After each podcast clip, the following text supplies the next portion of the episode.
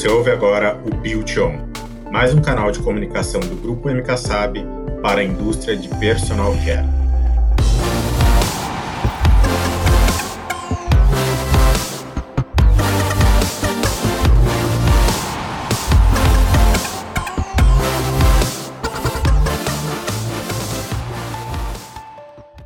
Olá, ouvintes, sejam bem-vindos ao Built On. Primeiro recadinho, antes de tudo, queria dizer para vocês que a gente está presente também no LinkedIn e Instagram, então corre lá e segue a gente. A gente tem muita coisa, tem produzido bastante conteúdo para vocês serem cada vez mais inovadores aí nos seus produtos, nas linhas de produtos, nesse contato com o cliente de vocês. E a gente está aqui hoje com esse episódio que vai finalizar a terceira temporada do nosso podcast, que tem como tema central o colaborativismo, né? Até agora a gente recebeu nomes importantes do mercado cosméticos e, para finalizar com chave de ouro, não podia ser diferente. A gente convidou um nome de peso. Ela é especialista em tendências em comportamento de consumo, sócia fundadora da Besson, que é uma consultoria estratégica de projeção de futuro, é professora universitária, colunista na Época Negócios e também podcaster com Tchau Bela, onde ela faz parceria com a Vânia agora para falar um pouquinho do universo de beleza e bem-estar. Ufa, quanta coisa ela faz. Seja bem-vinda, Isa. Muito bom ter você com a gente. Obrigada, Alisson. É um prazer estar com vocês aqui hoje. Prazer é todo nosso. Meninas, sejam bem-vindas também. A gente está com Andréa Adams e Sueli Martins, nossas gerentes de desenvolvimento de negócios. Como vão, meninas? Oi, Alisson. Isa, Sueli, tudo bem por aqui? Oi, Alisson. Oi, Andréia. Prazer enorme estar aqui com você. Isa, seja muito bem-vinda.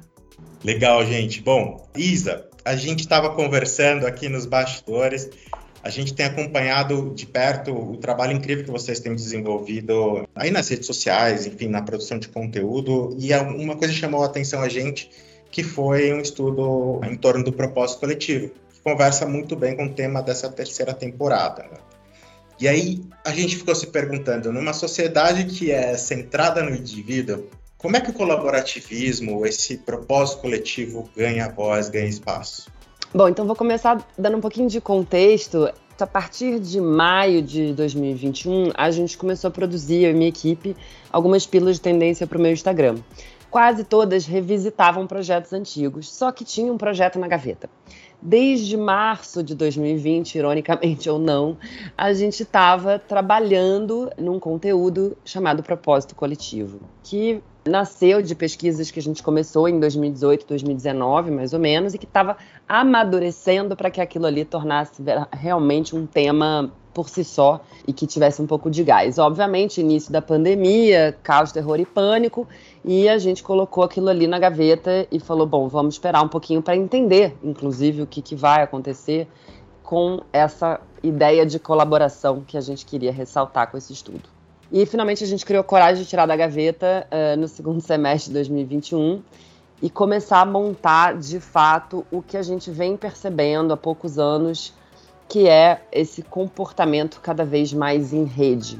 E eu estou falando em rede porque eu acho que isso explica um dos primeiros motivos pelo qual, apesar do egocentrismo absoluto que reina no mundo, principalmente, vamos falar, ocidental, a gente começa a ver um esforço de colaboração tomando forma. Então, o que eu quis dizer com isso é, a gente começa a ver como que a internet, as conexões, as redes sociais, os canais de encontro e de troca é, começam a construir comunidades em torno de questões, vozes, preocupações comuns. No final das contas, um pouco do que a gente já vinha observando através dos negócios de impacto, né? Que é uma parte uh, do empreendedorismo que é muito particular, porque ela meio que estaciona entre negócios tradicionais e organizações uh, tipo O N Gs e coisas assim. É justamente no meio do caminho. É a turma que quer fazer dinheiro, mas quer ter impacto social positivo, quer usar aquele dinheiro para ter impacto positivo em grande escala, afetando pessoas, né? O que o Peter Diamandis chama de problemas de um bilhão de pessoas. Então a gente já tinha começado a ver isso se desenvolver a partir das startups e, uh, inclusive, um festival super bacana que começou na Finlândia, que é o Slush, que é só dedicado aos negócios de impacto. Aqui no Brasil, se vocês quiserem saber mais, eu recomendo muito a pipe ponto social, que é a maior rede, justamente, ela junta ali todo mundo que está fazendo projetos de impacto muito legais aqui no Brasil.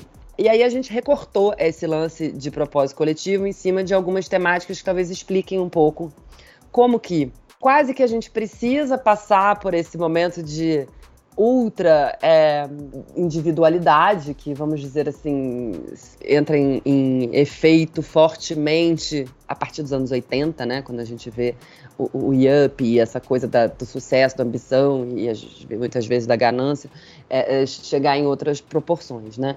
Acontece que a gente está com um monte de problema de imensa escala, a gente está com uma confiança muito fraca nas nossas estruturas governamentais, políticas e a nível macro, não estou nem falando especificamente no Brasil.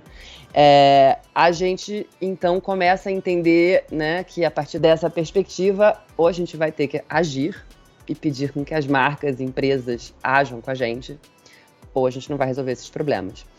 A gente começa a olhar por isso pela ótica é, do cuidado, a gente começa a olhar pela ótica das utopias e a importância de ressuscitar sonhos e coisas assim. E também é, do fato que quando a gente, nós pessoas que somos seres sociáveis, né, a gente vive em sociedade, a gente vive para fazer as coisas juntos. Isso ficou bem claro, acho que na pandemia, para todo mundo. É, e quando a gente se junta individualmente ou coletivamente, né, assim, individualmente no sentido de pessoas físicas ou empresas ou é, indústrias inteiras, a gente é capaz de realmente mover montanhas. Uh, Isa, então me fala um pouquinho aqui sobre inovação, né? A inovação de hoje, ela passa por esse lugar da colaboração? As mais inovadoras das inovações, sim. No sentido que inovação é um, né, um, um termo que ficou muito vasto e muito utilizado, então a gente tem muitos desdobramentos para o que seria inovação, mas eu acho que tem é, umas inovações incrementais, então coisas que a gente está fazendo que são divertidas, bacanas, lúdicas e que, né, acrescentam camadas a um projeto, a um produto ou coisas assim, mas eu acho que tem depois inovações um pouco mais estruturais, um pouco mais enraizadas na cultura de uma empresa, de uma marca, em que abrem muitas possibilidades, né? Então, nesse sentido. É, o que eu tenho visto de mais bacana e talvez revolucionário no mercado hoje é a colaboração inédita de empresas que a gente É, nunca teria imaginado, porque como nós criamos um sistema de competição contínua e, né, concorrência e coisas, esse tipo de termos assim, a gente pode é, observar que colaborar é algo que se torna radical, ou seja, a Loop, que é o exemplo da TerraCycle, né, que é um, um projeto de entrega de, de produtos com frascos retornáveis, vai, um, uma versão high-tech do que a gente fazia com a Coca-Cola, cerveja e assim por diante. Ele é um projeto que está unindo grandes grupos globais num mesmo lugar que, se eu te dissesse há cinco anos atrás que eles iam fazer um projeto juntos, você falava, Isabel, ficou maluca o que tá falando, entendeu?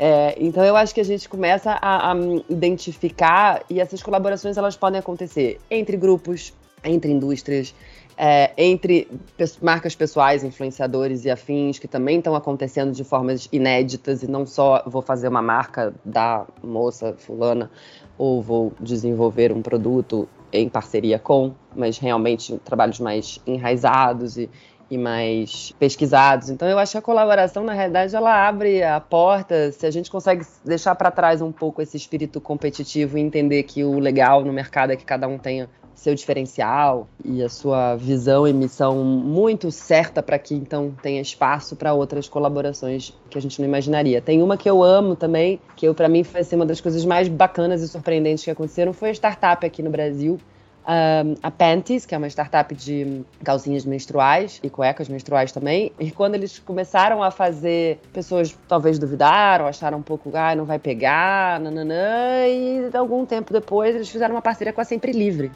E hoje a Pantys está à venda na farmácia. E a Sempre Livre, muito esperta, falou, não vou fazer um produto que eu não sei fazer. Eu vou procurar quem sabe e vou dar escala para quem está fazendo. Então, só para dar assim, um exemplo tangível que eu acho muito bacana. É, só fazendo um parêntese, é, é realmente é uma colaboração que eu jamais imaginei, porque se você for ver, eles são concorrentes, né? Então, é, é bem inusitado mesmo. É, eu acho que uma das coisas é assim, a gente está tá indo de um processo onde as marcas, elas queriam ser, elas queriam ter tudo. Então, se agora tem gloss, vou fazer gloss, se agora tem rímel de um jeito que, daquele que não sai, que cola, não é, então eu vou fazer esse, aí eu quero fazer o outro rímel, aí eu quero fazer... Então, acaba que a gente pulveriza também, né? Agora, uma marca, ela não precisa desenvolver todas as novidades que estão no mercado, entendeu? Acho que um dos problemas que a gente tem é essa tentativa de abarcar todas as soluções, entregar tudo, e aí eu brinco muito com o exemplo da papete, né? De repente, você passeava num shopping e tinha a papete de cinquenta reais, a papete de cem reais, a papete de mil reais, a papete de oitocentos reais, a papete de trezentos reais, a papete de to- todas as possíveis ofertas de couro, de plástico, de não sei o que, de não sei o que, de não sei o que, de não sei o que. Aí eu falei, ótimo, isso vai calhar no estoque, porque no momento em que o cliente ele entra e vê todas as mesmas coisas em todas as lojas, tem uma hora que ele vai saturar. Uma coisa ele vê na internet, que é uma coisa rápida, passageira e tal. Então, eu acho que também isso não, não tem mais espaço para a gente produzir tanto. Tão supérfluo, tão repetitivo. Então, eu acho que a gente precisa realmente focar nas coisas que a gente sabe fazer, que a gente tem vontade de fazer, que a gente tem equipe para fazer, enfim, né? Então, eu acho que dá, dá para a gente pensar por aí. E é uma provocação que eu tenho, assim, porque até que ponto a concorrência ela tá melhorando o seu negócio, né? Essa é a minha pergunta.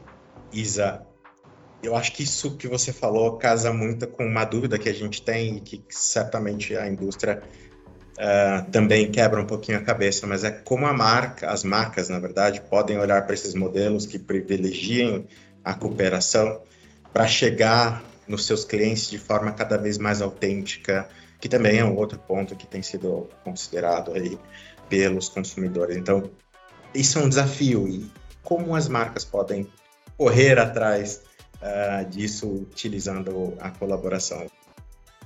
Eu acho que, assim, dá muito trabalho, custa muito caro fazer coisas diferentes. Então, não é à toa que pequenas marcas estão se sobressaindo dessa forma, porque a agilidade que você tem, ter uma equipe de trinta, cinquenta, cem pessoas que seja, não pode ser comparada a você ter vários mil funcionários, né, escritórios, estruturas, enfim, tudo vai ficando mais engessado naturalmente por uma questão de responsabilidade também. É, então, eu não quero, estou dizendo isso porque eu não quero parecer poliana louca aqui, que entendeu? Dá para fazer tudo amanhã. Eu entendo que as estruturas sejam, inclusive, muito sólidas, construídas em bases muito específicas e, e há muitos anos atrás, a grande maioria. Então, eu acho que uma coisa que é interessante a gente pensar é que a crise de confiança... E é bom, né? Porque ela é meio parecida com a crise de confiança pessoal.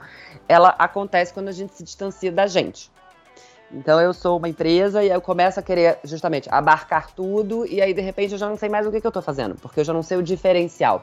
Eu vou dar um exemplo um pouco extremo, mas que foi muito interessante para mim. Há mais ou menos doze anos atrás, eu entrevistei o C E O da Hermès, né? E perguntei pra ele, eu falei, por que você não tem óculos e cosméticos e, sei lá, essas coisas básicas, né? O famoso duty free, assim, das marcas de luxo, né? Por quê?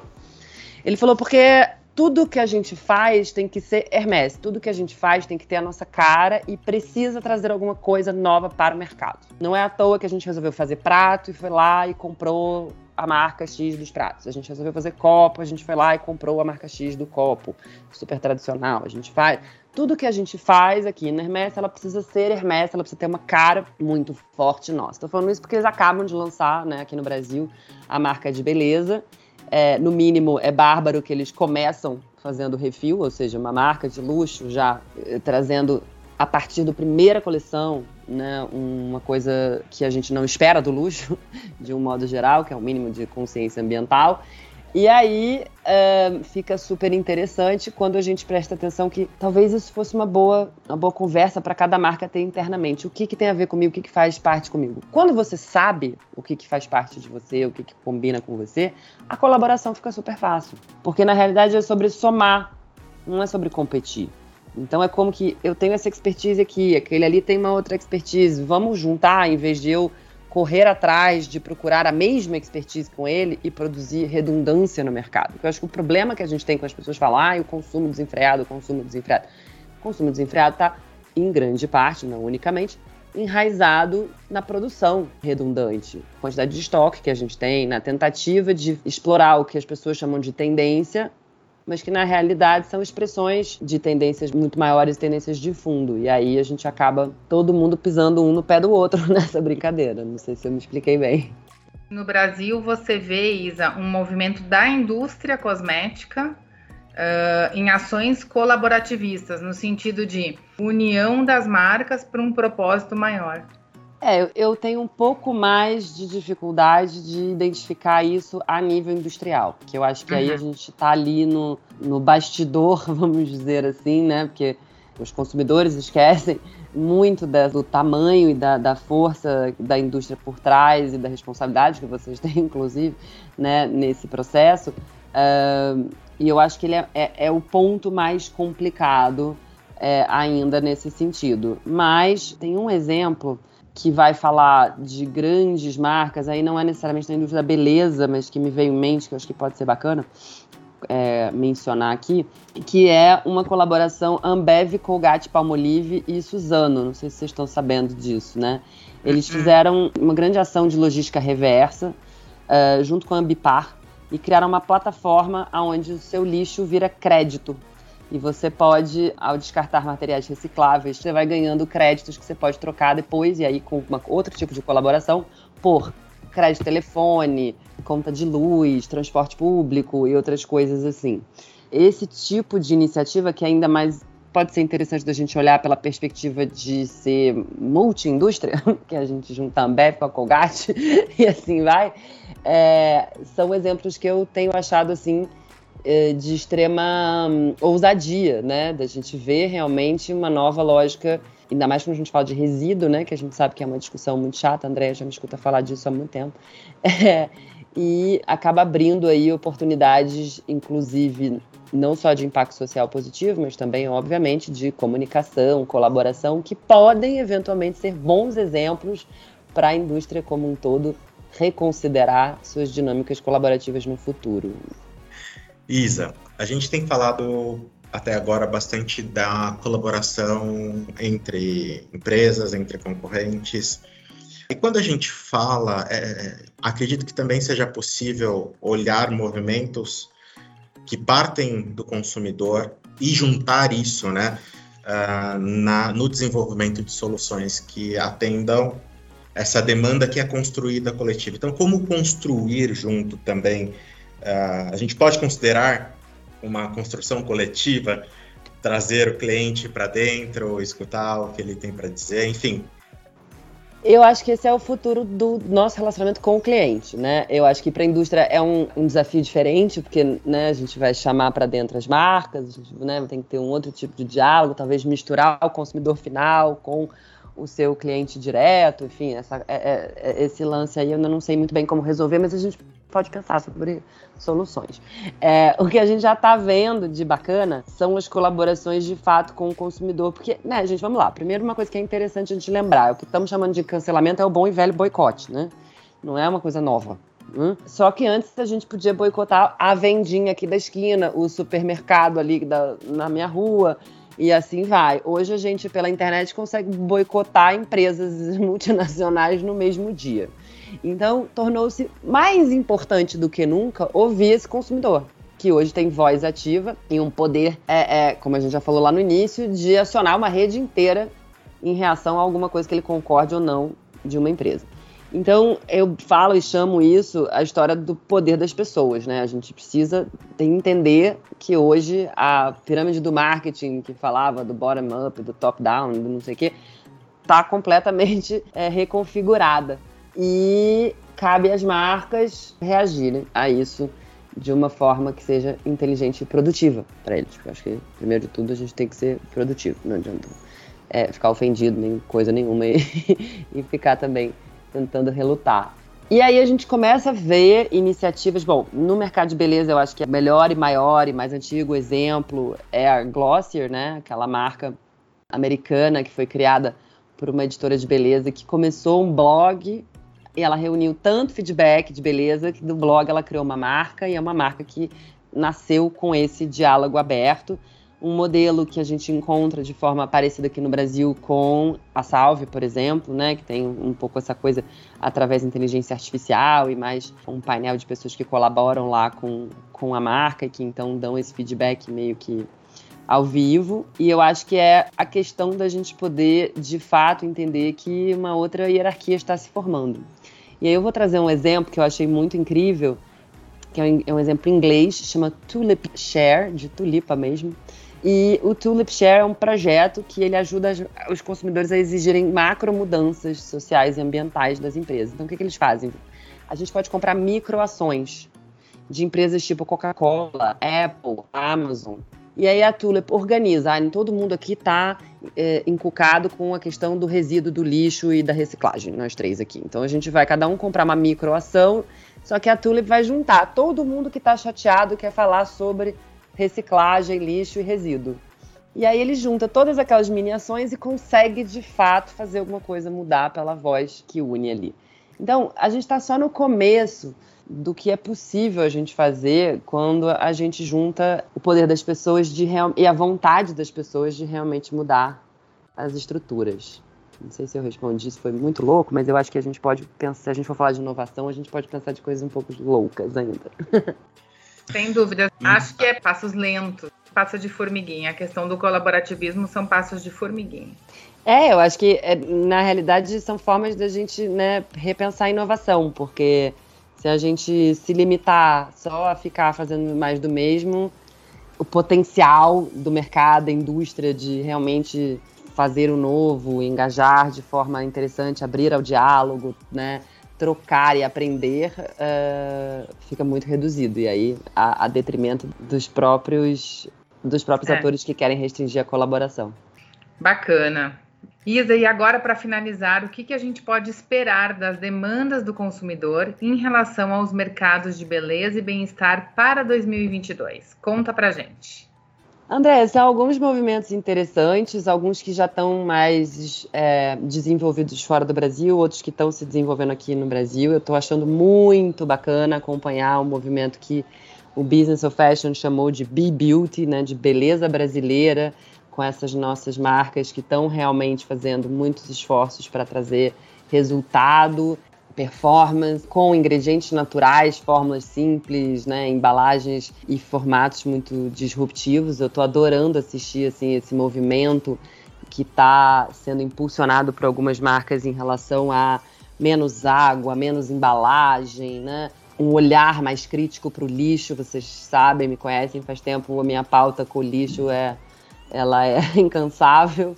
E eu estou finalmente vendo alguns resultados nesse sentido, então eu fico muito animada, porque é só o começo. Eu estou achando muito interessante, né, num país que, apesar de muito aberto, tem uma tendência ainda um pouco conservadora, a gente vê o quanto que a gente está explorando a dinâmica do prazer, obviamente que começando pela mulher, porque, bom, a gente está falando de prazer masculino há um pouco mais de tempo, vamos dizer assim, mas é, a gente poder falar e ver esse movimento expandir e entrar numa questão que é ligada à saúde, né, e que não é só uma questão de falar de erótica, mas sim também de aprendizado da mulher, aprender sobre o seu próprio corpo. Eu acho que tem aí alguns movimentos que são de verdade disruptivos, para além, obviamente, da gente observar o que está acontecendo por categoria especificamente, né, então marcas de cabelo cada vez mais oferecendo possibilidades de customização, seja cem por cento, seja customização do seu banheiro, né? Iniciativas quase de alquimista, né? Que até trazem um, um quê sensorial e, e, e bacana.